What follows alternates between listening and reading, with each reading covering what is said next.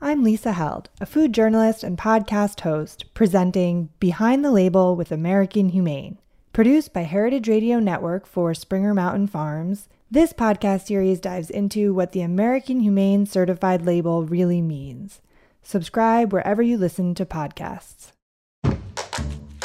This week on Meat and Three, we look at how delivery went from convenience to crucial. In a pre COVID universe, the commissions from these third party delivery service providers were really high, and you were seeing oftentimes they were as high as 30%, right? I mean, all food is about basically the history of money and the history of technological change. But takeout in particular. I'll go ring a doorbell and watch somebody come outside and wipe down their door and their doorbell after I leave. It's kind of creepy, kind of weird, but that's the state of uh, where we are now. Tune in to Meat and Three, HRN's weekly food news roundup, wherever you listen to podcasts.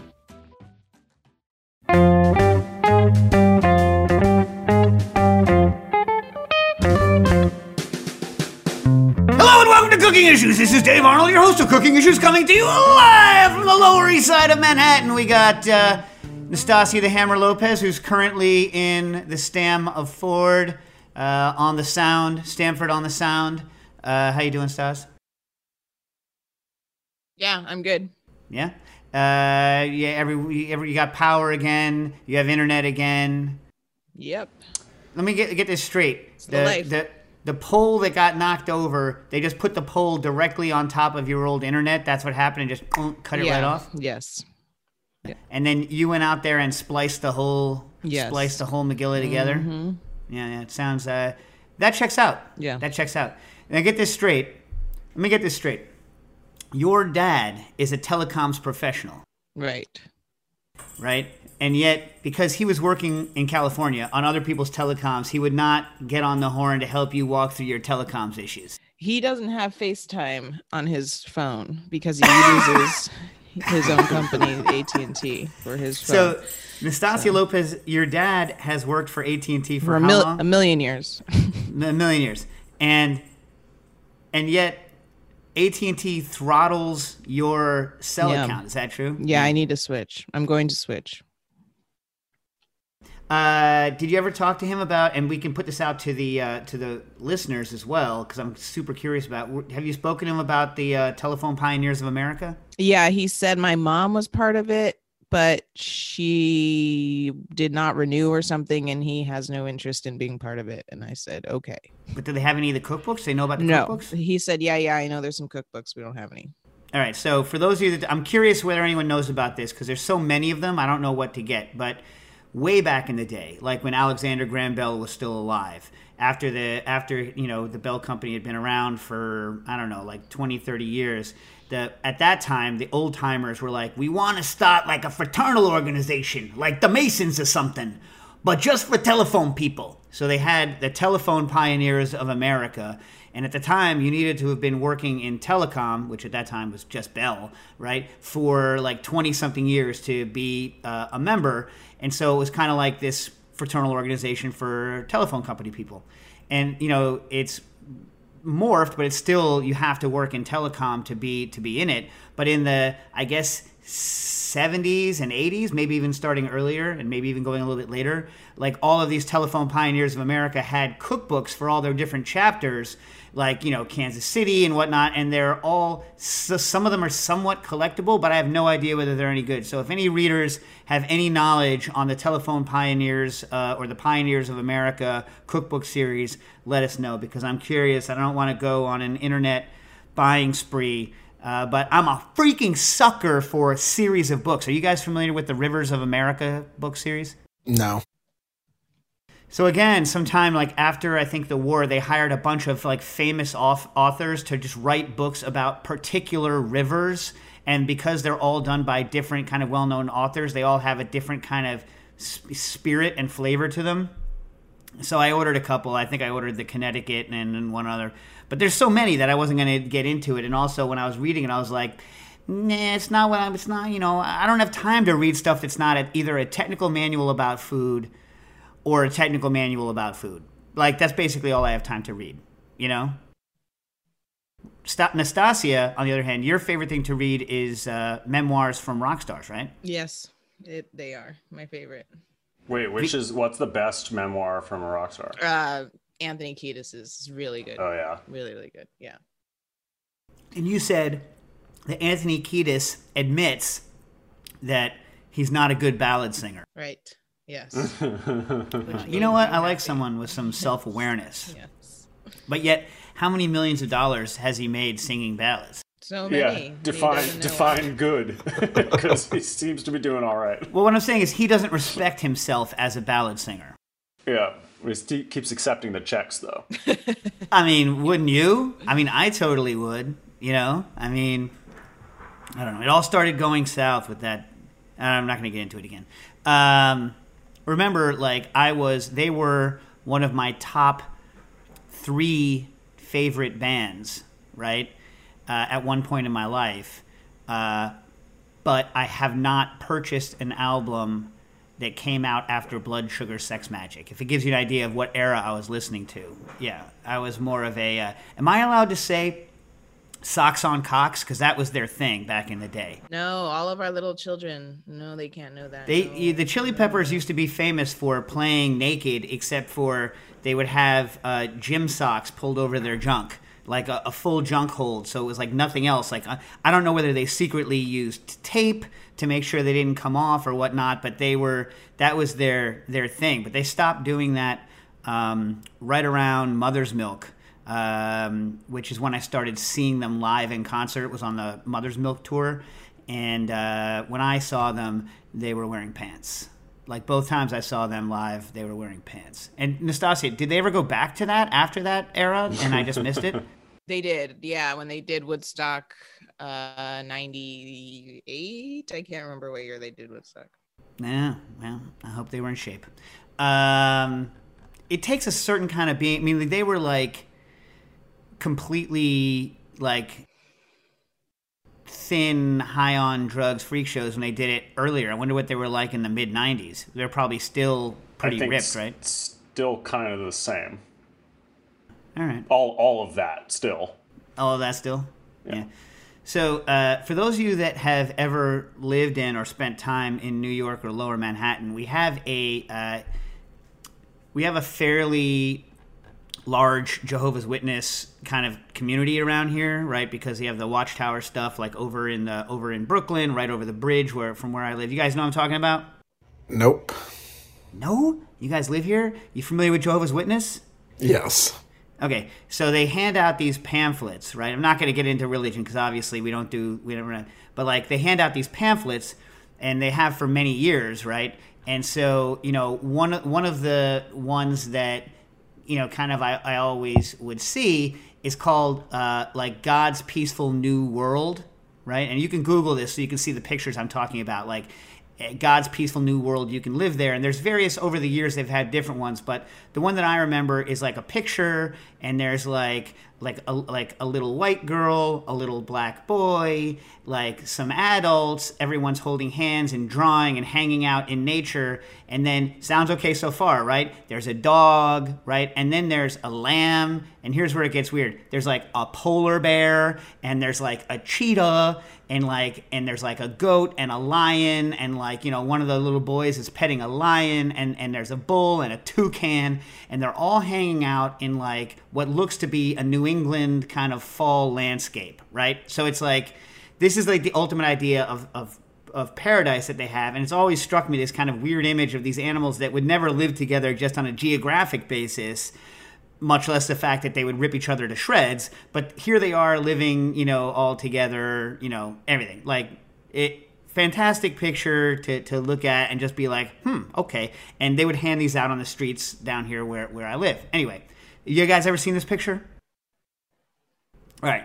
So I saw the New York real life equivalent of this yesterday when I was uh, walking home. It was amazing. So there was a there was a knockdown uh, building, right? And I looked into the rubble of where the knockdown building used to be, and all of a sudden I see it's full of animals. So usually when you see that, it's like sparrows and pigeons, right?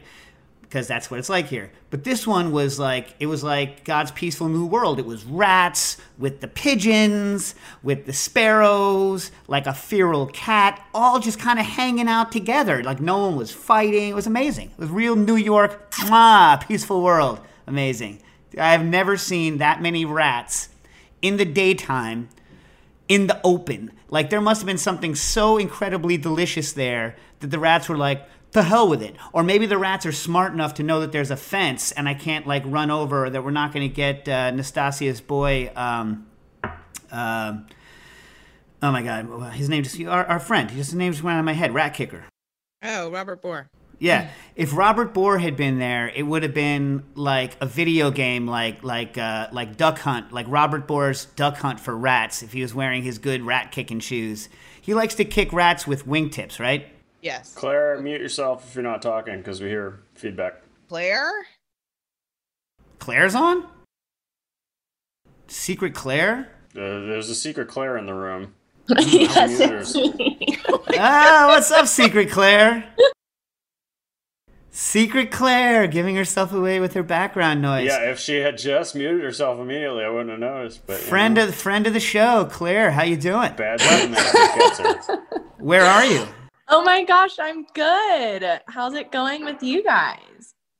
Oh, fantastic! I closed my bar permanently last week, so there's that. It's awesome. Happy times, fun stuff. I fun. saw fun that times. on Yeah. Instagram. I'm sorry. Yeah, it sucks. Yeah, it sucks. So, uh, what's what's going on with you? Where are you? Uh, well, now I'm back in Mexico City. I did go back to Tulum to work on the honey bee business. Oh, did you find anything good? Did you like the honey? I love the honey. It's I'm letting it I'm I'm letting it percolate and putting some feelers out, some bee feelers out. For those of you that don't know, Claire was on. I realized she was uh, in Tulum, and I told her that this is the world cap, the only place really where you can get this Melipona honey, which is a slightly lower brix honey made by a relatively endangered stingless honeybee from this area of Mexico. All right, so go ahead. So tell us your tell us your. Well, so I actually have a question. Okay. Well, I'm gonna. It's a as always. It's a story with a question. So, Stas, are you there? I'm here. so it was my birthday two weeks ago. As some of you may know, I had a goddess themed birthday party. It was super magical. Oh my god. Goddess, did you did you uh, did you Why, are you why are, are you we all invited? Are you familiar with the uh, 1980s band Soho, whose uh, best album was Goddess and whose hit single was Hippychick? No, maybe I should look into that. You should listen. You, your theme song should have been Got to Be a Goddess. Got to be a goddess, got to be a Mm. goddess. I don't know if that was the vibe, but I'll look into it. You weren't happy about being a goddess? Like, no, gotta be a goddess. Ugh. so many people asking for favors. Ugh. So many people to turn into spiders. Ugh. Is that what more the vibe? no, it was more just like relaxed.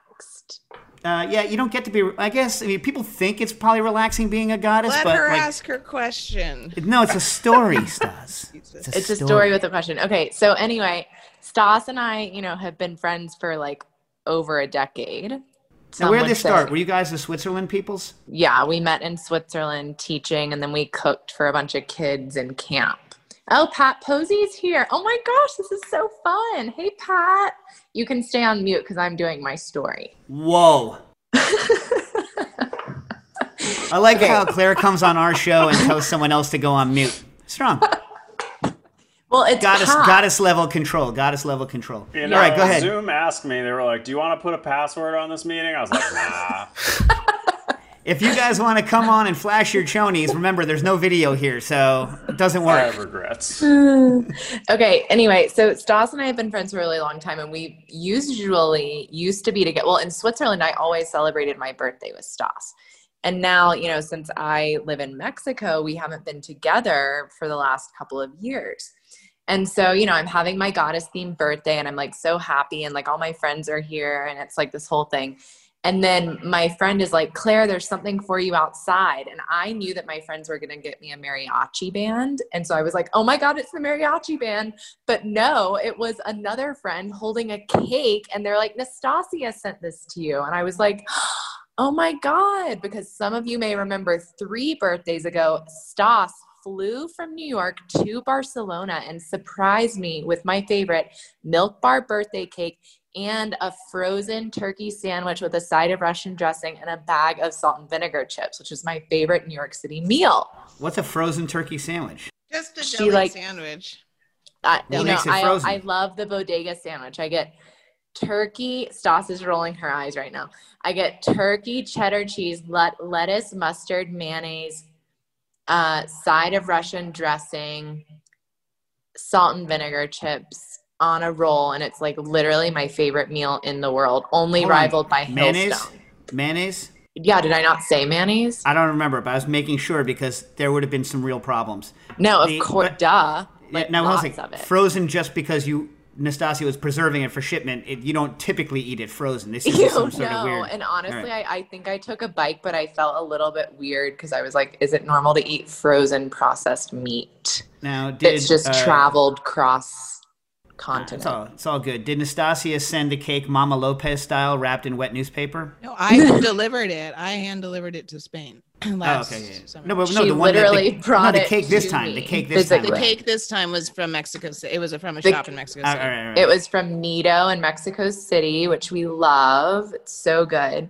Anyway, so I made the rash decision to go. I was like, I need to go back to Tulum because of the bee business and some other business affairs I had to take care of.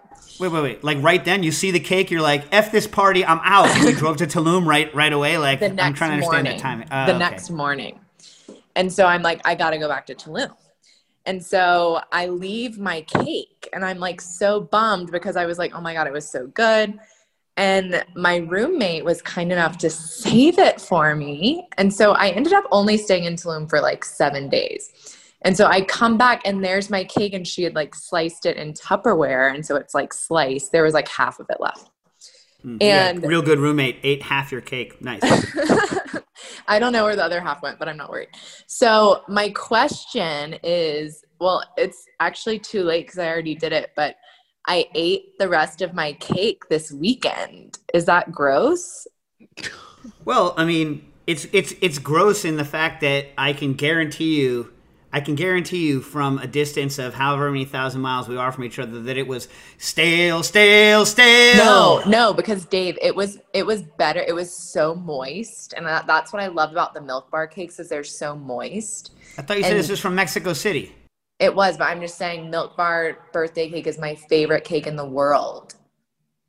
It's like my barometer of moistness. The higher fat a cake is, uh, the better it will resist staling. Also, uh, depending on what flour mix they use, it'll resist. Sta- it ain't ever going to kill you. You could dig up a, a cake from the pyramids and eat it. You know what I mean? As long as it doesn't have mold on it. But what about the you. You're gonna- egg? It's cooked. You do not need to sweat it.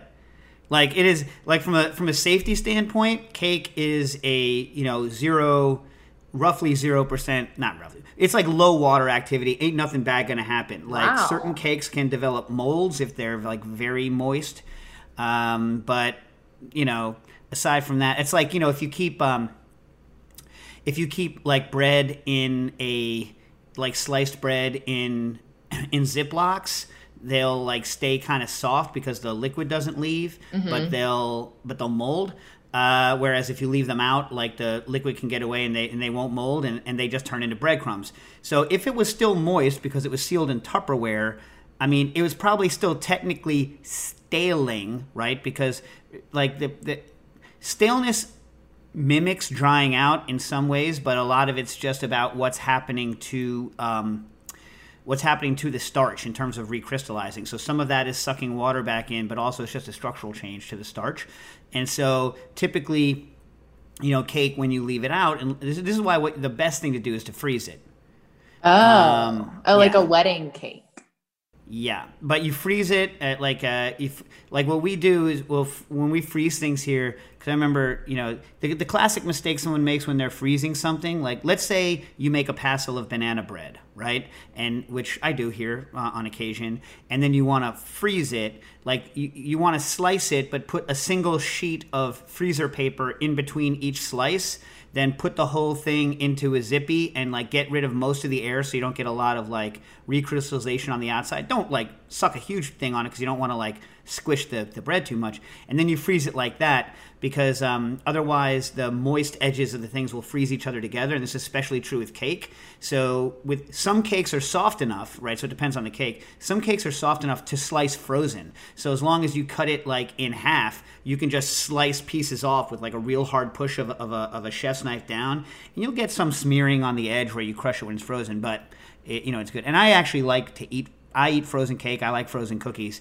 Uh, there's a story that uh, Jen when you know Maile, my sister-in-law Maile, is the uh, chief editor of the Food Network magazine, editor in chief. She launched it, and before that was with uh, at Rachael Ray. Before that was you know Time Out and a bunch of other stuff. Anyway, so uh, when she first moved to New York in the '90s, she stayed with us for you know a couple of weeks before she found her apartment and my wife Jen was worried because you know I don't know I guess I was packing on some pounds or whatever. And Maile kept baking chocolate chip cookies, so like kept just every day chocolate chip cookies. Maile's special skill in life is that she can make muffins out of anything. So like if there's nothing in the house, she'll go outside and outside and scoop some gravel out of the driveway and somehow make a delicious muffin out of it. It's like her she can MacGyver any muffin. Anyway, so my wife told Maile, "Yo, throw throw those chocolate, throw those cookies in the freezer, so Dave doesn't just pound them all when he gets home at like 3 a.m. from the from the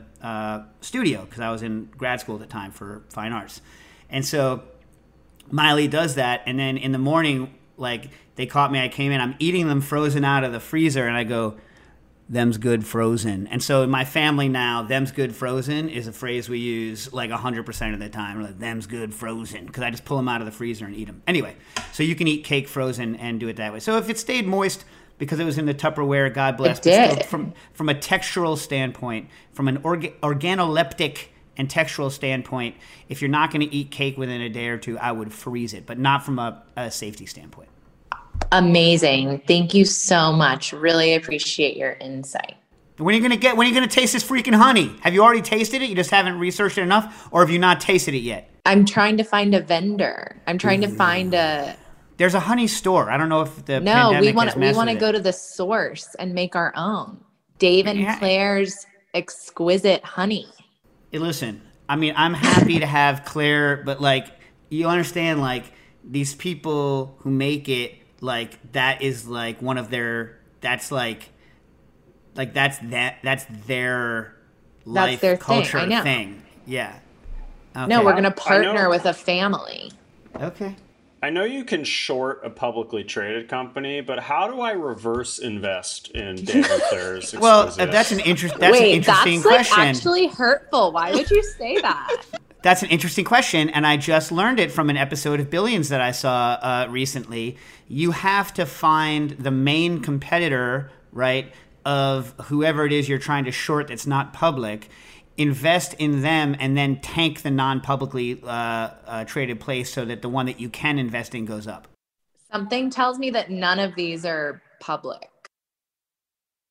No, these are like families who yeah. these are raised in like in like hollow logs and yeah. like you know the community is raised in a hollow log which by the way all you guys familiar with richard scarry's i'm a bunny and i live in a hollow tree?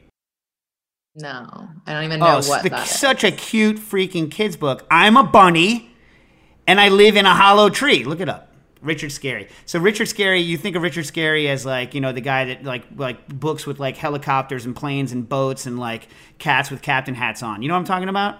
But i'm a bunny. Extremely sweet book all right. Thank you, Claire. Okay. Love you guys. Bye. Talk to you soon. Have an amazing I won't go that far. Tuesday. oh, yeah. It's going to be fantastic. And I hear we also Dave, have. It is yes? going to be fantastic. Uh, That's up to you.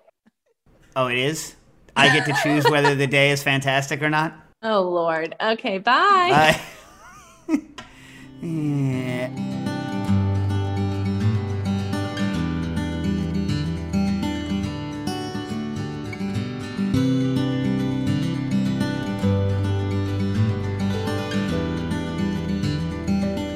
I'm Lisa Held, a food journalist and podcast host, presenting Behind the Label with American Humane. produced by Heritage Radio Network for Springer Mountain Farms. This podcast series dives into what the American Humane Certified label really means. We're looking inside the farm certification process, beginning with the moment a farmer expresses interest in becoming American Humane Certified, all the way to a consumer seeing the seal on store shelves. And American Humane is our country's first national humane organization, founded way back in 1877. Now we certify nearly 1 billion farm animals each and every year. Despite that growth, uh, roughly 90% of U.S. farm animals are still raised without the benefit of independently verified science based standards. Subscribe to Behind the Label with American Humane wherever you listen to podcasts. And I hear that we also have a friend of the show and friend of uh, Nastasia and chief uh, saxophone didgeridoo and he what what else does he do? Does he do oboe? He doesn't do recorder, correct? Because he wouldn't touch that damn instrument. Don't know. That's Phil's territory. Yeah, yeah, stay away from it. You do? Do you also do oboe? Can you do an oboe? I do. Yeah, I actually I found an oboe last year that has a fingering system that is based on a saxophone fingering system, so I can play it. But it, it isn't it oboe like a fundamentally different technology though? Uh, no, it's it's really the same technology. It's the the major difference is the reed situation. A saxophone has a uh, a, a mouthpiece that has one piece of wood, one small shaved piece of wood attached to it, and that piece of wood you blow through that mouthpiece and that piece of wood, and that vibrates, and uh, that's called a single reed. Uh, which is also what a clarinet has. And then an oboe is called a double reed. So instead of a mouthpiece, it actually just has two little thin pieces of wood that are strapped together, and you blow through that, and that buzzes, and that's what creates the noise. Now, is it is it an oboist or an obist? Uh, I would say oboist generally, but I would say obist for comedic purposes. There you go. Now, you also play the ocarina. I do play the ocarina. Yeah. What was your professional opinion of the Smash Mouth uh, All Star uh, Melon Ocarina situation? Uh, I have not heard it. What? I, you know, Just I do that. I'm sorry Do that it. that was not included in my prep dossier for this phone call. Yeah. Uh, Nastasia, Anyway, do can you we also talk about play that? clarinet or no? I do play clarinet. Yeah, I Let me ask started on clarinet. Let me ask you a question. I have known saxophonists who like jazz style saxophonists who detest jazz clarinet. How do you feel about? Is that a thing, or is it just the people I have known? And do you uh, do you have any insight into? Um, you know, I would say that uh, in the early days of jazz, in the mid uh, early mid 20th century, a lot of players who were playing played all kinds of wind instruments, and a lot of times in big bands and things, you're asked as a saxophonist to play uh, clarinet and flute as well. Um, and we have people like Benny Goodman, uh, who was, uh, you know, in the forefront of of jazz of his time and was uh, predominantly a clarinet player. Um, I don't. I, I actually I prefer playing clarinet in jazz idiom because uh, you have a lot more latitude to squeak and play out of tune, which are you know signature styles, signatures of my style of clarinet playing.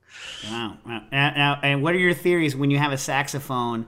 On like you know the people like they they freak out because that one little dent in the saxophone is what gives that particular instrument the sweet sweet tone. If you found that to be the case for what you do, Uh, you know, I try not to get too wrapped up in equipment because it's a it's a dangerous wormhole to go down. Um, you know, I have a mouthpiece that I've been playing on for 20 years at this point, and I don't feel like I want to change it um, until it breaks and you need it. And uh, you know, dents in the saxophone. It, saxophones are kind of in in some ways they're like they're like tanks. You can you can beat the shit uh, the stuff out of them and uh, uh, and they'll still go. It's you know, but it's really it's the mechanical details of it because if you look at a saxophone up close, there's all kinds of little rods and uh, you know holes that have to be covered by pads and things like that and springs, and so the mechanism has to be in good shape and the body has to be uh, has to be in in such a shape that all of those things can happen as they are supposed to, and as long as that's happening, it's going to be fine.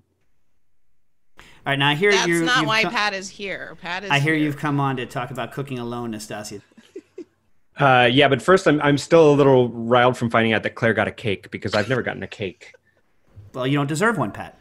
Your birthday's in 12 days, right? You'll get a cake. It Uh, is. Now, now he's going to It get the cake. Now, also, wait a second. Are you familiar with Yes and Chris Squire, the bassist who played theoretically, I've been told, with a quarter? Uh, I know of Yes. I don't know particularly about the bassist. Yeah, he was known for playing with a quarter. When I was playing bass, I, you know, when you're a kid, you're like, I'm gonna do anything to sound like cool. And I tried to play with a quarter. You know what it sounds like? Garbage. You, first of all, I don't like playing bass with a pick at all. But like playing with a quarter was even worse than playing with a pick.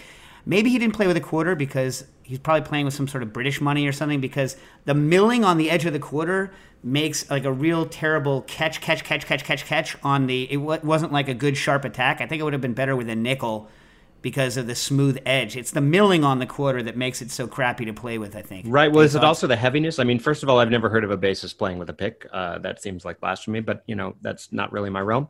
Um, and secondly, I wonder about the the density, the mass of the metal, uh, and how that might affect it. Because it seems to me that something lighter might be a little better. But uh, I agree with you, You on the milling. definitely you want to go cashless here. You want to go credit card. It's a much better pick. People, you you can play with. Uh, you've you've used a credit card as a pick. Yeah, yeah. yeah. I wonder whether I wonder whether bassists who play with picks are more likely to be that bassist who is actually a guitarist who just took the job Absolutely. as bassist because guitarist was yeah, one hundred percent. I hate that kind of bass playing. People who don't come from bass but like come from guitar land or like there's already two good guitarists. I guess I'll take bass. You know what I mean? So like I can do it. I know I, I can hum a tune and I don't want to do chords anymore. It's fine. I'll do this. Yeah, yeah. But you know I don't know. Whatever, whatever. All right, so Cooking talk to us. And the reason why Yes came up is because we were talking about uh, owner of a lonely heart much better than uh, owner of a broken heart. And Nastasia disagrees and wants to reverse the song and says that the owner of a broken heart much better than the owner of a lonely heart. What do you think? I'm sorry. Was that addressed to me? Yes. Uh, you know, broken heart, lonely heart. It's all it's all the same thing. I think when you get to uh, such an advanced age, uh, uh, you know, you've you've lived a life, you've experienced it all, and all of that comes through in everything you do. now, Pat, talk about talk about how excited you were at the beginning of quarantine when you were making bread, and then how that sort of just went down as the months went. First of Uh, all, what's your pod? Before you start, I want I, like when we're talking quarantine stuff, we need to know your pod, like like your level of aloneness, like all this stuff. Just give us the deets, and then go into the into the arc. Yeah, well, I mean, it's changed a lot. For the first uh, month or so of quarantine, I had taken a lover, and uh, and That doesn't that like I know that sounds very British, but here that means they've been kidnapped. Yeah. uh, you know, it might be described that way. I'm not sure. I'm not sure how he's talking about it outside of this, but um, you know, we uh, uh, he came and he basically lived here for a month, and uh, it was great for a couple of weeks, and then it was like okay for a week, and then it was just terrible for two weeks. And uh, during that time, we were cooking a lot.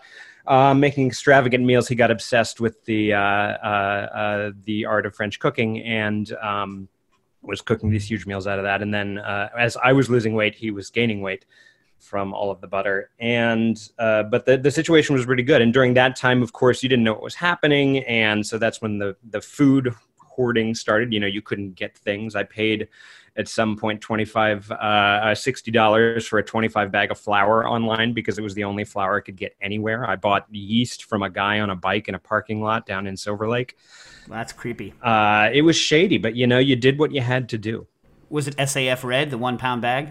Uh, it was not. No, it was like a little tiny. It was a tiny. I think it was uh, uh, just about a, a four ounce thing of yeast. So how much is a dime bag of yeast going for uh, during full Corona? Uh, it was like ten dollars. It was pretty reasonable. Oh no, that's not, that's not reasonable. All right, go ahead. Uh, Maybe for California prices. So uh, you know, on the on the other side, gas got really cheap around that time, so it all balanced out. Um, but yeah, so I started cooking. I got a I got a starter. I got a sourdough starter from a neighbor, and uh, and started cooking. And then uh, when my lover left, suddenly I was left with all of this food, and all of the food that I had was uh, was in quantity and designed for these big lavish meals, you know. And suddenly I was alone, and uh, I had a few friends, but I had I had sort of not been hanging out with anybody. You know, you sort of hoarded down uh, in that in that first initial phase. So you uh, weren't with potted with them, but would they would they hang with you, or were you doing distance hangs? They would, but you know, in in that first in that first uh, in the first month of me being alone, uh, it was it was it was sort of rolling that out, and I and I had like I didn't know what the etiquette was. You know, at that point, everybody else had started uh, hanging out with other people during that first month a little bit, uh, and I had not really done that because I had been holed up at home with uh, with the lover.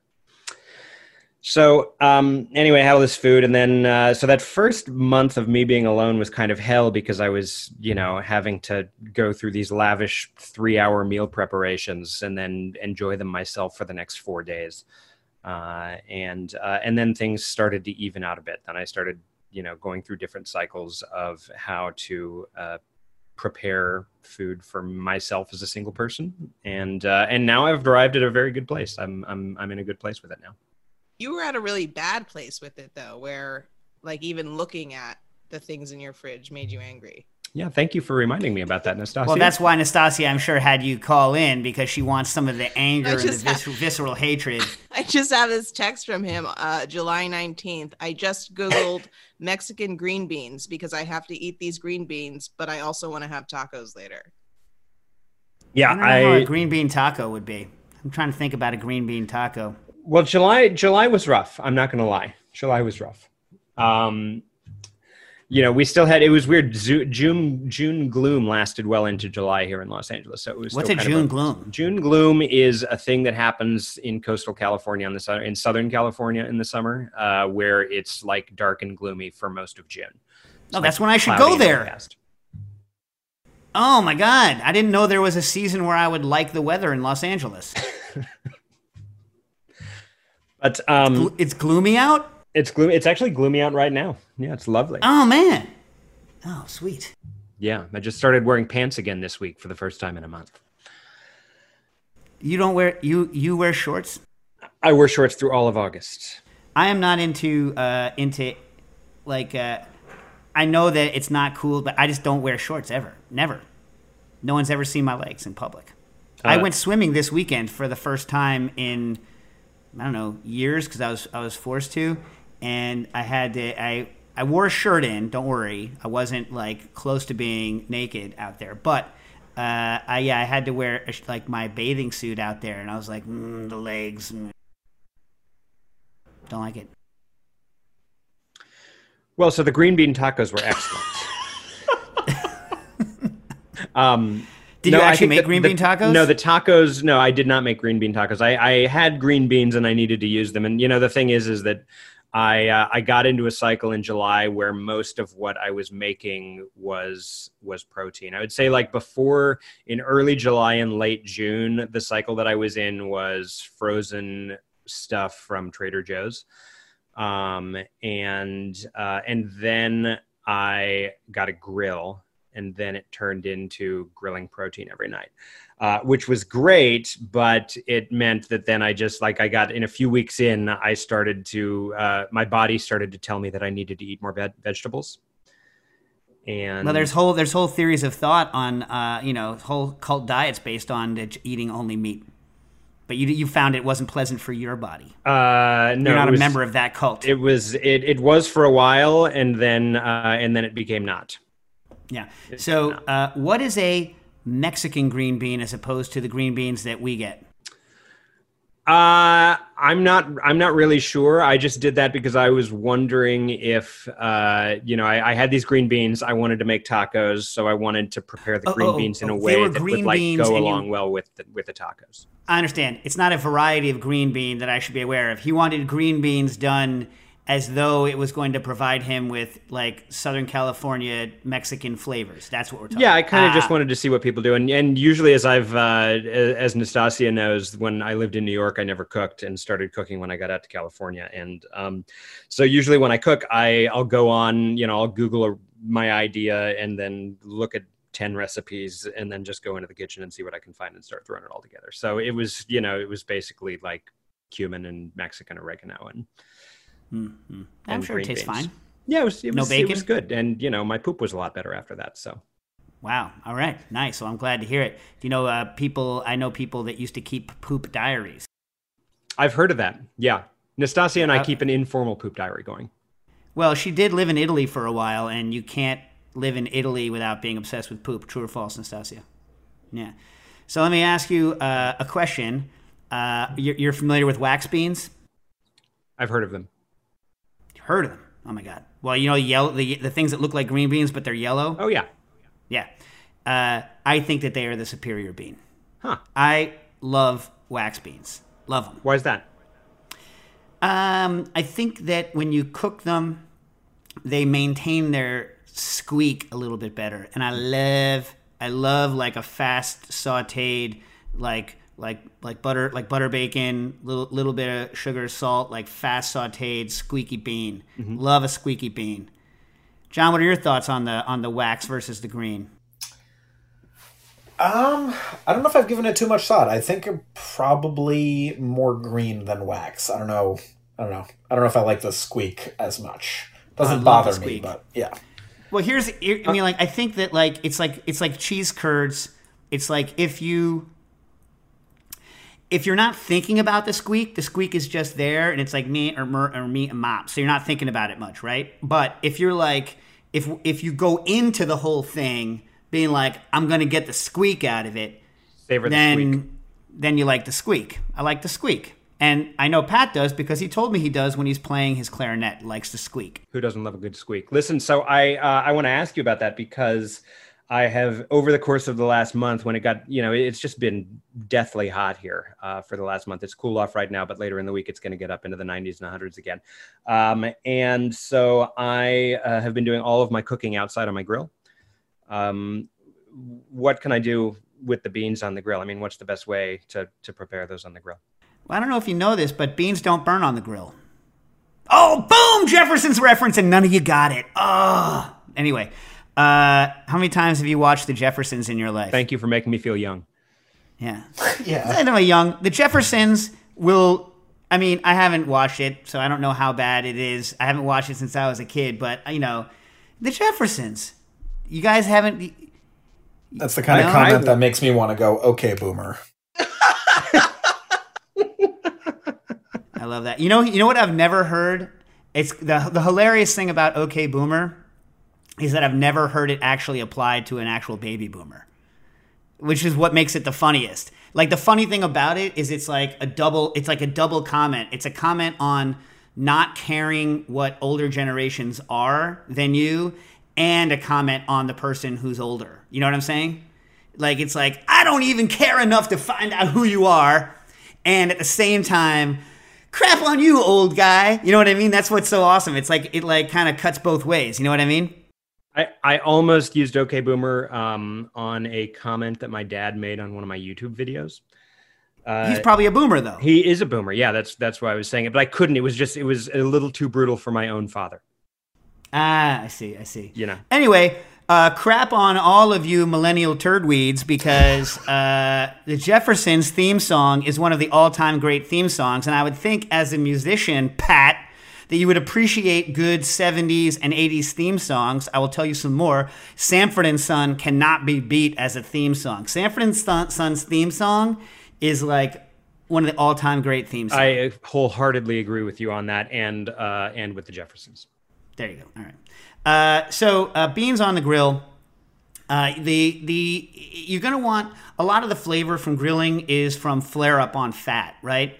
So what I would do is and the other thing is that a lot of times when I'm cooking beans on a on in a stove, my typical veg is kind of like modified like French culinary style you know cooking. So like not all i don't have to i don't make the little parchment parachute that you put over the top of it and all that other garbage. But you know my typical way to cook veg uh, i mean if you really want to be like the best you like would par cook in like in salted boiling water pull out and then flash saute to finish everything out. But like the the kind of just let's get it done real fast inside is you would put your your veg and a little bit of sugar depending on what you do either oil or butter and a little bit of uh, water, salt, You can add the pepper later if you're a believer that pepper makes things bitter, or uh, you can uh, you can add at the beginning. I sometimes add a little pepper at both because I like pepper on my veg.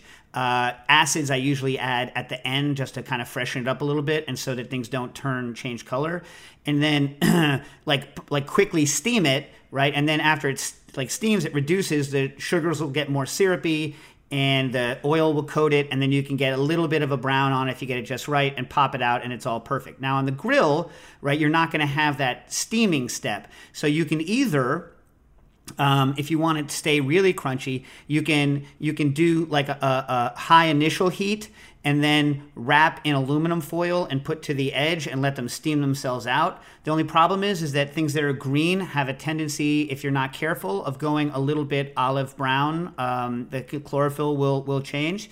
Um, if that's not a problem for you, then don't worry about it. Another thing you can do is parboil or par steam them and then toss them in oil. I would reduce the sugar a little bit on the grill just because sugar has a tendency to really scorch on the grill with the flame. But you want enough oil on it to get a really rapid, nice heat transfer and to get some of that drip flare up for the um, for the, the, the, flavor. And I'm assuming that your grill grate is small enough that the beans won't fall through. If not, they sell at the Home Depot little baskets that um, that are meant for this to hold the kind of hold small veg in so that they don't um, fall through. Um, I actually use those. I use not those kinds of baskets, but I use the clamshell meat baskets when I'm grilling on the thing because I do what I like. To, I, I do like extremely high heat almost tandoor style cooking where it's off on off on off on and so those like those baskets make it easy for me to do a high volume of food in rotation because my food's going on like two or three separate times. But if you're not going to do that just make sure your beans don't uh, fall in.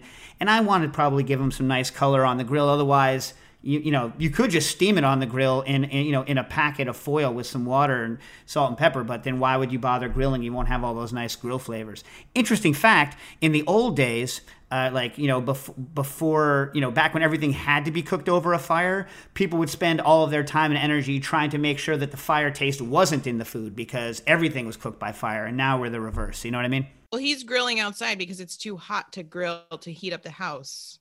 Yeah, but grilling is still considered a a desirable in other words it's a desirable thing to have now that grilled flavor so you might as well do it if you're going to if you're going to do it. Whereas you know like i say like you know in the in the 1700s you're like mm, everything tastes of the fire you know what i mean yeah. so it's like it's, it's it's just interesting culturally. It's not has nothing to do with Pat's problem, but just interesting how culturally we've switched. Uh, it's the same way that Pat, you have that other thing that Dave didn't answer when we texted him. Uh, Pat texted me. Yeah, and I followed up, and then I followed up again, and then he ignored it. Pat, the only way to get through to Dave is to tweet him because he cares about his. That's uh, not true. Uh, and, you if know, you, also if, I if, find if, there's fifty the texts, if there's yeah. fifty, listen, people. Again, okay, boomer on myself. If there's fifty texts, I read the last one. The you last say That's one. the only way to get in touch the, with you. What yeah, but like when you guys, you, you guys did, okay, Nastasia Lopez and her friends, and also, unfortunately, because Nastasia Lopez is my business partner with the Boondoggler, you know, like the, you get these text chains where it's like your phone sounds like it's like Vesuvius erupting out of your pocket. Oh, tell me about it. Listen, living on the West Coast and waking up to one of these things that's been going on for three hours since five thirty in the morning is is a yeah, specific yeah, level yeah. of I read the, I read the last text maybe one or two before. But if if, if it's like a thirty text chain long, oh my it god, my three. Thumb... It was three texts, right? I, ju- I just want to be clear, Dave, that I'm I'm totally cool with all of this, and uh, uh, I'm not throwing any shade about this because I don't read text messages or emails either.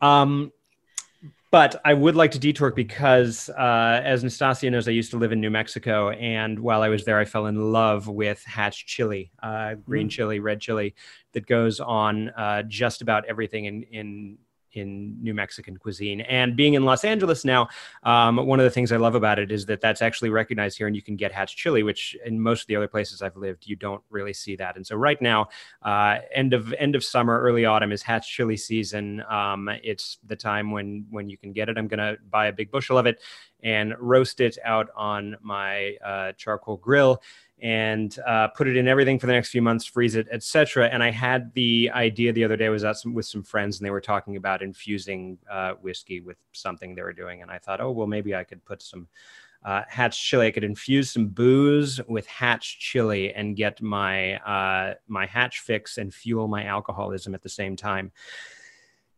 Uh, and also, it's then something to do, which is really what being single and unemployed in the pandemic is. It's all about filling the time between uh, staring out the window for an hour in the afternoon and watching TV at night. So, um, w- w- what? But how long? How long is this time? The stare time? An hour of stare time?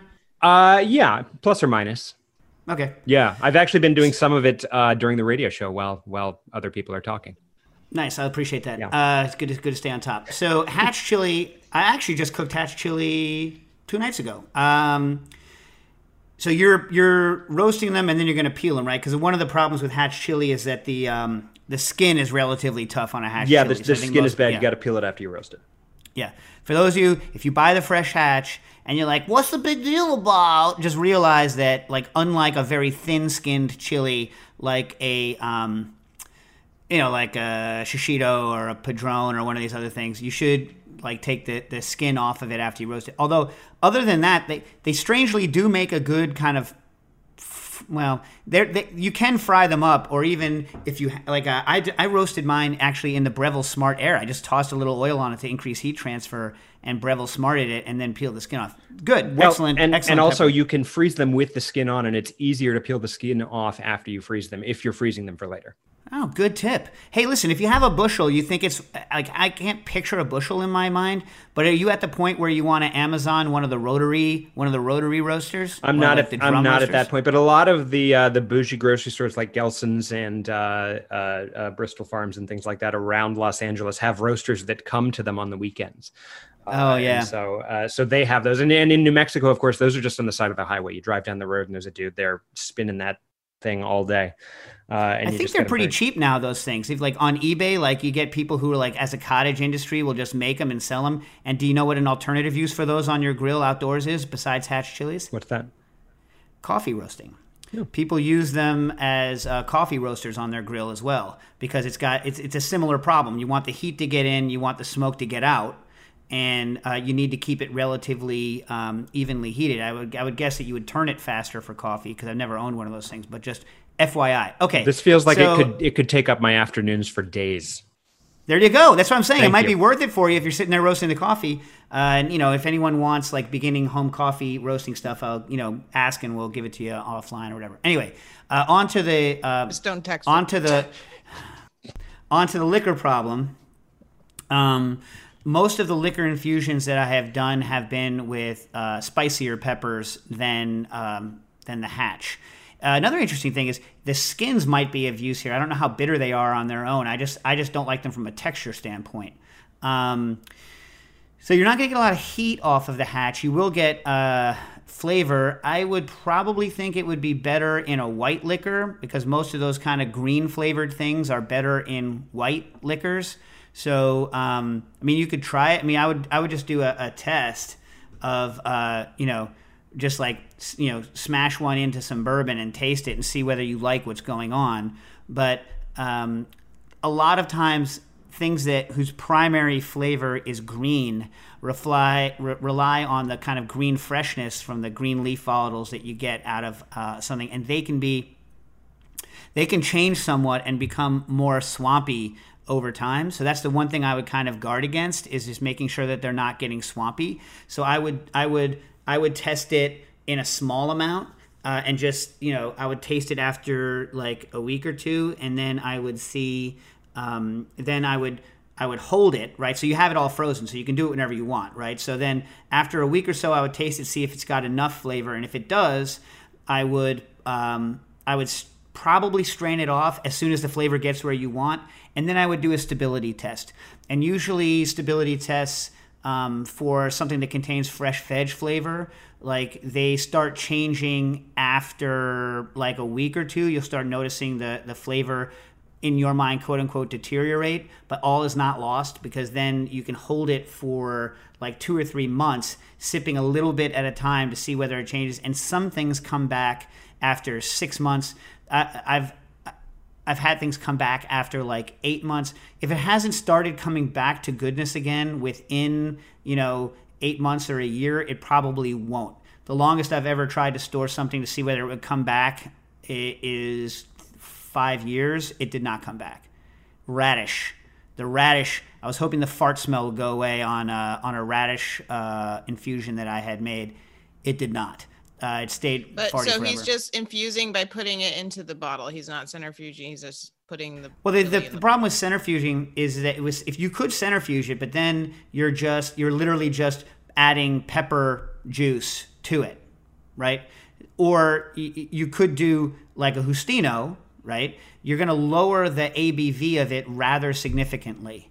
The the good thing about doing a Justino is some of the products from the liquor will be it's it's an interesting process. It's different. I, I was thinking you were going to do a straight a straight infusion, more of a, a like a, a traditional straight in, infusion. Now you could also say, are you doing it with roasted or are you doing it with with fresh? Right? They're going to be very different. I would bet the roasted one is probably a more stable flavor than the fresh. But if fresh is what you're looking for, um, you know, it depends. Like you know. I, I think a lot of the characteristic like stuff of a of a hatch comes out of the roasting. Um, I've never really sat around eating them fresh. I mean, what do you think, Pat? Uh, I wouldn't. I, I don't think I have either.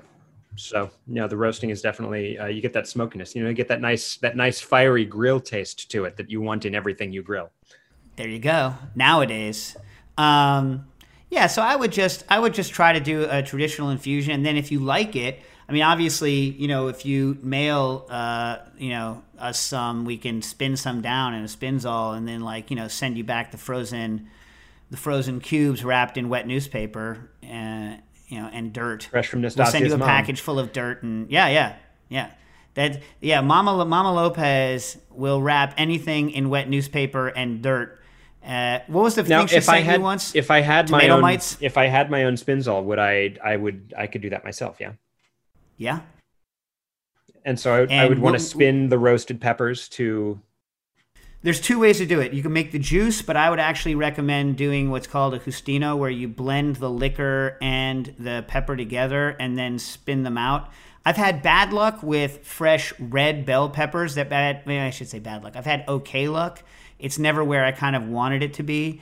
Um, whereas I've had terrific luck with, you know, hot peppers. So and it, it's got a lot to depend on the booze, but you would just blend them together and then spin them out and throw away the the puck. But the, again, the problem with that is that you are lowering the um, the alcohol level. So you're going to want to start with a booze that's fairly high in uh, in alcohol, like Everclear. and then uh, well, that's it. But that tastes disgusting. But let's say you did Everclear.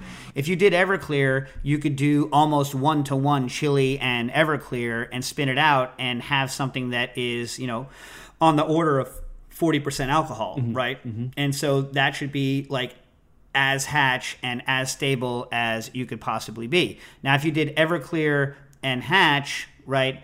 Um, it, it depends on how much of that hatch flavor is coming through. Maybe if you use it in small enough quantities, then that could be like an adjunct that you add to other things, right? So then you'd have like, you know, your your main gin, and then you'd put a little bit of your your hatch tincture into the uh, into the resulting uh, thing to make it a hatch martini, right? Something like that could.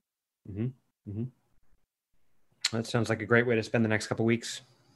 Yeah, yeah, yeah. Well, an hour a day, and this should take a couple of weeks of experimenting. And since you're experimenting with liquor, it'll blur that out, and then you'll have to rewatch whatever the first couple of shows that you watch after you start uh, into television. That's great. And then the next thing I know, it'll be October, and I'm 42 and unemployed, and uh, life is beautiful. What do you mean? I thought I thought that you. I thought oh, they're not. No one's performing. No now. one's no one's working. Yeah, no, everything was uh, everything was going great until March, and then uh, you know I, I work mostly with orchestras, and uh, orchestras have hundred people on stage and a couple thousand people in the audience, and that doesn't really work right now. And so And there's uh, there's no way to session that, right? There's no way to just like show up at a studio and session an orchestra. I mean, people are doing it, but it's uh, you know that's really cost prohibitive, and right now nobody has money coming in because they're not selling tickets, and online content is not uh, is not you know people haven't figured out a good way to monetize that. Um, and plus, I'm not as a saxophonist. There's no saxophone full time saxophonist in orchestras. Every you know, it's not like being a clarinet player where that's your job and you you get a salary for that. Um, I just go in when they're needed and I play with different orchestras up and down the coast. Uh, and so uh, right now there's uh, there's nothing. And so I'm just uh, at home doing my own thing, which has actually been really uh, really enlightening and and really a lot of fun. I'm exploring new grounds uh, in terms of making my own music and making videos and playing solo concerts for neighbors. I had a concert last night. I have one tomorrow night and tonight. Uh, so uh, you know, I'm finding ways to keep busy, uh, but it's uh, it's definitely a lifestyle change, and it's it's a lot harder to do because now I'm drunk all the time. Right, right, right. Well, that's you know classic musician, so you're all right. Yeah, exactly. Been training my whole life for this. Yeah, yeah. Now, uh, are people doing like uh, commercial work? Is that that like is that gone up, or is it basically stayed where it used to be? So all those jobs are already taken by those commercial session musicians. Uh, there is a little bit, a limited amount of that going on. It is basically uh, mostly taken by those session musicians, um, and the difference is that most of it has now moved to home studios. So people are actually recording. You know, you'll get you'll get a call to um, record your own part and at your home and people do it in their living room or their home studios. Um, and then uh, the people mixing the sound and mixing the music for the for the project have to take all of those different parts of 100 different people and mix them together. And you know that's basically what happens in a studio but in the studio everybody's in the same room and all of the environments are controlled. But when people do it at their home everybody has a different setup everybody has different sound uh, different background noises and things like that. So it's it's a lot more complicated. And so um, a lot of projects have gone to that. A lot of projects uh, some projects went to uh, completely digital scale uh, scores, um, where they use uh, you know they use MIDI and sampled instruments and things uh, to create the scores, and so it's it's going to hit the the studio music industry uh, as well. It is hitting the studio music industry as well. How much different?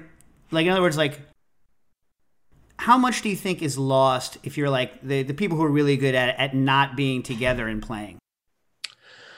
Um, I would say it's it's a lot more cumbersome. Um, but uh, the way that a lot of uh, a lot of studio projects are recorded, um, you know, a lot of times they'll they'll they'll stripe it where they uh, instead of having like an entire orchestra playing like if you think of star wars and you think of the main theme of star wars and you've got an entire you got you know all the brass and all the strings and all the woodwinds and the harps and everything playing at the same time um, they'll go through and they'll say okay right now we're just going to do only the low strings and they have the cellos and basses and, and they'll just record that part and then they'll go back and they'll do the the violins and the the violas and then they'll go and they'll do the upper woodwinds and so you know you're you're playing with a few other people usually but not usually the whole uh, experience of the whole orchestra. Um, and as a musician, you have to respond to everything that's going on. You have to, you know, you have to hear and fit your part into it. And one of the things that studio musicians are so good at is playing uh, so perfectly that their whatever they're playing is going to fit can fit in no matter what with everything else that's going on because they're playing exactly in time exactly in tune um, and exactly with the right inflections and so um, you lose a little bit of that by doing it on your own with nobody else in the room but at the same time the way that that uh, industry works um, uh, you know it's it's people have been prepping for that.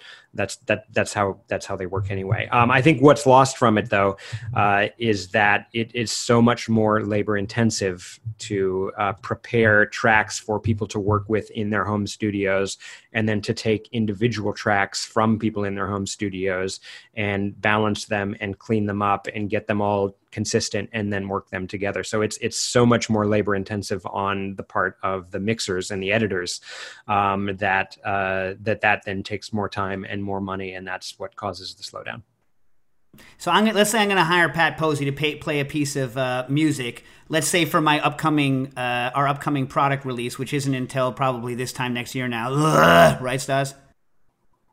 But that's a Broadway type thing. No, yeah, but let's say we were. Gonna, I'm just. What the hell is let's that say let's say we're going to hire Pat Posey, right? And we haven't decided Broadway. yet. We haven't decided yet. We haven't decided whether the music's going to be didgeridoo, whether it's going to be clarinet, whether it's going to be saxophone or oboe. Do you charge differently depending on like the instrument and whether or not you're like these jokers aren't going to find another didgeridooist, so I'm going to jack them for the didgeridoo? Well, yes, I mean that that certainly goes into the calculus. You know, the um, we musicians we have a union, and the union has for a long time fought for um, for uh, rights for musicians. And one of the things that has been in place forever is uh, doubling rates. And so, if you play one instrument, you get paid. There's a certain rate that is set uh, depending on the work for playing one instrument for a certain amount of time. And there are work rules that go along with that. If you are asked to play a second instrument, then uh, you get a doubling fee, which is generally uh, 20, 25% on top of whatever you're getting. And so, uh, and then there's, you know, you get doubles beyond that. If you get three instruments, there's another fee on top of that. And so it can go on and on. So basically, every instrument that you play, uh, you get you you get paid more money, and that percentage, uh, which starts at roughly 25%, decreases slightly with every instrument that's on top of that. So you make more money if I have you play all those instruments. Yeah, that's true. And but so but then it, it, is this trying to incentivize me to hire different musicians because I'm like, well, no, because if you I, hire uh, if you hire me to play saxophone and then someone else to play clarinet, you're essentially paying 200 percent because each, each, of us are getting paid 100 percent. Mm. Uh, if you hire me to play saxophone and clarinet, you're paying 125 percent. So it's right. cheaper to hire one person, which is why if you look, um, part of why if you look in a pit at a Broadway show, um, you know, you have people down there that are playing in the wind section and playing flute, clarinet, oboe. I mean, West Side Story, the first, the lead reed book for West Side Story is soprano sax, alto sax, uh, piccolo, flute, and clarinet. And that's all one musician that's, just rack and scale up? That's one musician, yeah. This is how the triangulist makes fat bank because they're doing triangle and all those other weird little. When, when a percussionists are, are, a whole different ballgame. So percussionists, uh, as I understand it, uh, percussion, uh, percussion and timpani are two separate instruments, but all of the other percussion gear um, are included under the umbrella of percussion. So someone gets paid one fee to play all of that. However, as a percussionist, you also get cartage which is uh, an extra fee on top of your performance fee for schlepping all of that gear. Mm. Which we don't get as doublers. You know, if I have to bring seven horns to a gig, I get paid a lot of money for the gig, but I don't get cartage. cartage. All right, we, we got it. We got it. We got to go. Pat, thank yeah, you. Yeah, I got to go. I have something to do too. Yeah. All right. Great. Super. Thanks for that. All right. Uh, thanks, thanks for calling in. Thanks, guys. Bye bye. So uh, Dave, I'll text you. All right, cool. Yeah, yeah, yeah. So we got a question in from Jacob Schroeder. Greetings, cooking issues. Jacob Schroeder here, writing from Des Moines. I've never been to Iowa. You guys ever been to Iowa? Yeah, no. Iowa City. It's nice. Yeah. Huh. Uh, I am new to the game when it comes to listening to podcasts and have gotten a great start getting caught up with your extensive back- backlog. Only on 87, though. Jacob's only on 87. Uh, well, you're in for a long, long, long ride. Uh, I've started a digital note to keep track of the myriad questions I have, but wanted to start with a few that are currently on the front burner. Forgive me if these questions have been covered on the shows uh, in one of the 300 episodes I have not yet listened to. One, I made a corn stock slash tea slash infusion uh, by covering all of the inedible parts, cobs with kernels removed, fresh hus- husks, silk stem, etc. with water, bringing it to a boil, removing from the heat, letting it sit for an hour before straining. The resulting product has a clean, sweet, grassy aroma and flavor. If it's possible, what would I need to turn this stuff into vinegar? Uh, and I'm also open to any other solutions of what to do with two ca- two gallons of this corn goodness that don't include reduction, super stew, uh, using as a cooking medium for grains, um, etc got a refractometer, so talk to me in terms of Brix. Well, anyway, if you want to make vinegar, the key thing with vinegar is remember, vinegar starts with uh, alcohol. So you either have to add alcohol to it or you have to add enough sugar to it to make it ferment into uh, alcohol. So, like if you're starting with sugar, uh, you're going to want to get somewhere um, between uh, 10 and 18 Brix on it to uh, get the sugar level where it will be. Pitch it with yeast. It will go through alcoholic fermentation, and then, if you're lucky, once oxygen hits it, it'll go through acetic acid fermentation and, and, and go through. Um, and obviously, the higher the final alcohol level, the higher the uh, acidity of the of the vinegar when you're done. However, uh, you don't want to go too much alcohol because anything over about 12% alcohol, and it's going to start decreasing uh, the activity of the acetobacter. And remember, acetobacter needs uh, um, air, uh, oxygen, and anything above 15 will pretty much stop it. So those, those are the kind of numbers that you're going to want to work with. Um, if you want to get a book on it, uh, Heritage Radio's own uh, Michael Harlan Turkel in 2017 wrote a book called Acid Trip Travels in the World of Vinegar with recipes from leading chefs, insights from top producers, and step by step instructions on how to make your own. Harry Uh, Rosenblum, also, if you're promoting Heritage Network people, has a good book. Nice. Yep. All right, cool. All right. Uh, and also, Sandor Katz's books on uh, fermentation are good to have, uh, on vinegar specifically. I don't know whether uh, Ariel's or David Zilber's book goes into vinegar in their fermentation. Zilber's does, sure. yes, and they even accelerate it with use of an aquarium pump.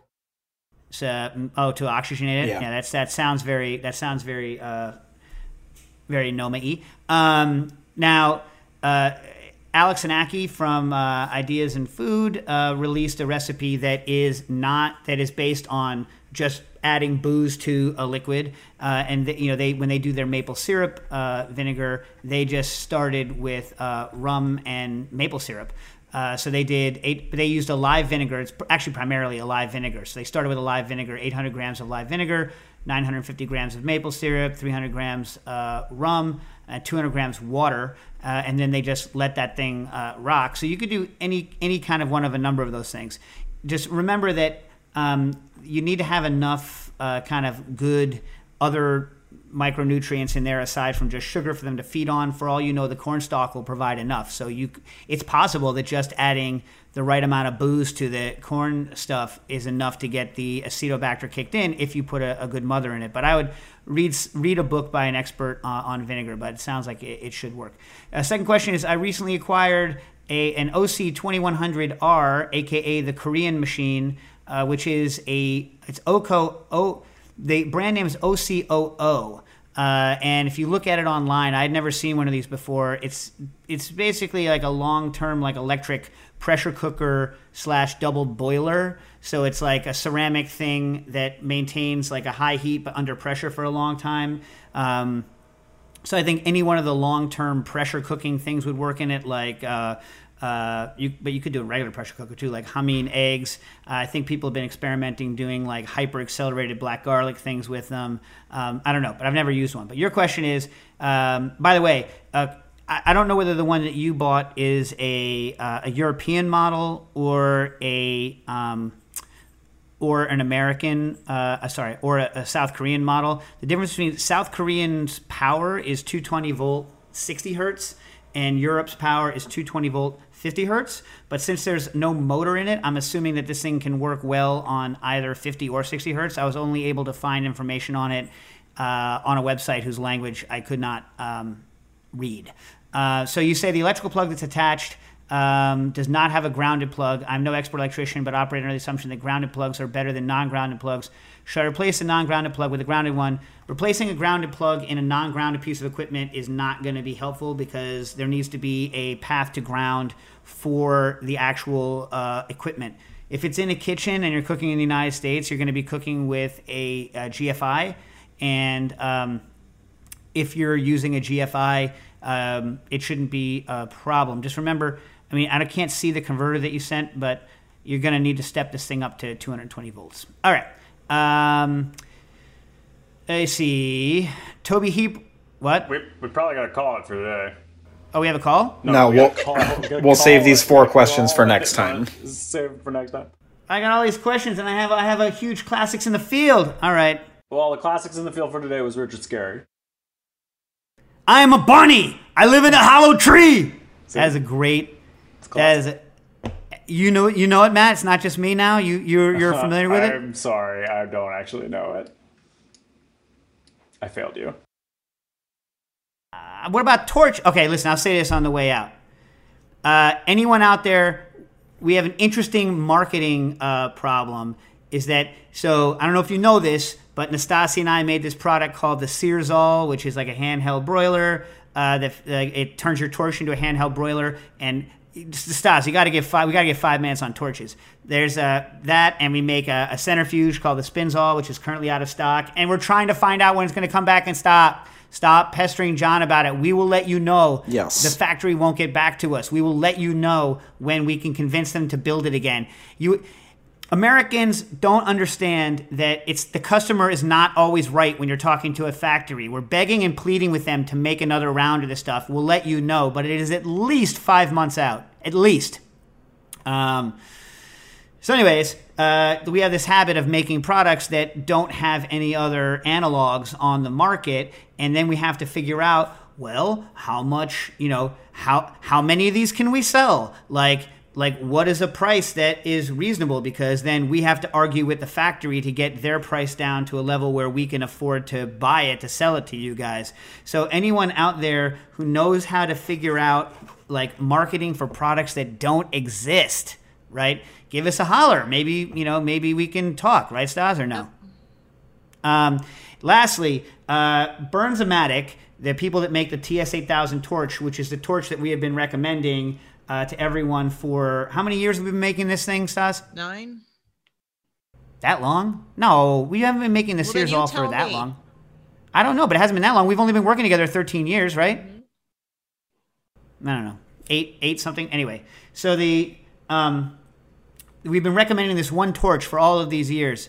Millions of dollars in revenue in torches for the Bernzomatic people. And a couple of weeks ago, I go on their website and they trash talk the Searzall and say that the Searzall is not recommended to use with their torch because, John, do you have the quote there anywhere? Can Uh, gonna you find it real quick? Yeah, let's see. It's Yeah, find it real quick. flame. But they they tell lies about the Searzall product, right? And then tell you that instead of using the Searzall, you should use their heat shrink torch, which I've tested is garbage, doesn't do the same thing at all, right? And so currently, I am mad. Okay. You got it? Yeah.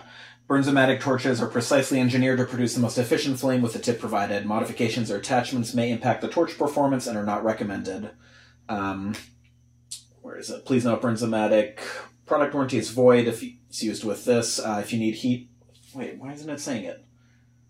Oh, I bet they, took they it down. modified it. Oh, they definitely modified Boom! it. People, people, people, cooking issue listeners, boom! So they had this they had this thing up on their website that said that using the Searzall melts their torch from the inside out. And I, I, and I sent them a nasty, nasty, nasty email. I said, listen, you can you can not recommend our product if you like. It's your company and it's your product, but it's not your right to lie about us. And so, and so and I like included their quote and they changed it. Huh. Look at that. Huh. So anyway, I'm dying to find another person's uh, another company that I can, you know, try to sell a lot of their product for them and then get zero respect back from them. and so, uh, i you know, to that end, we looked on the Amazon. By the way, Amazon now is no longer selling the TS8000 at the at the old cheap price, so you have to get it at big box like Lowe's or Home Depot. But the one that everyone is selling now is a 9XTL from Blue Flame, which is looks to me like a straight knockoff of the of the TS8000. It's not made by the same people because when you hold them like side by side, they're slightly different, but it is a straight uh, knockoff. Now, the people who make this blue flame i think literally just reverse engineered it and don't really understand uh, kind of torch technology as well as i'd like them to because um, it's not tuned right out of the box so right now i can't recommend to people on amazon to buy uh, the 9xtl the blue flame simply because if you pull it out of the box and just try to use it it doesn't work. There's too, way too much gas comes out.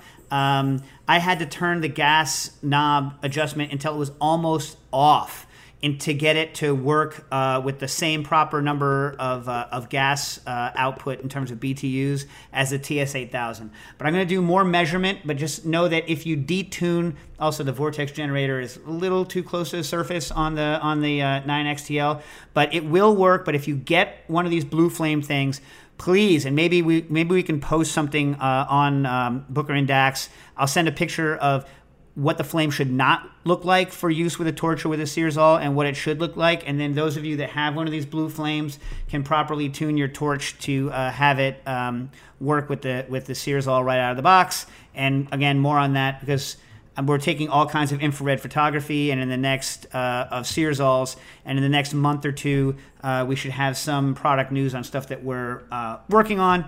Uh, but anyway, that's that, and the rest of it we'll have to uh, save for later. We're back in stock on Amazon, right, Nastassia? Yes.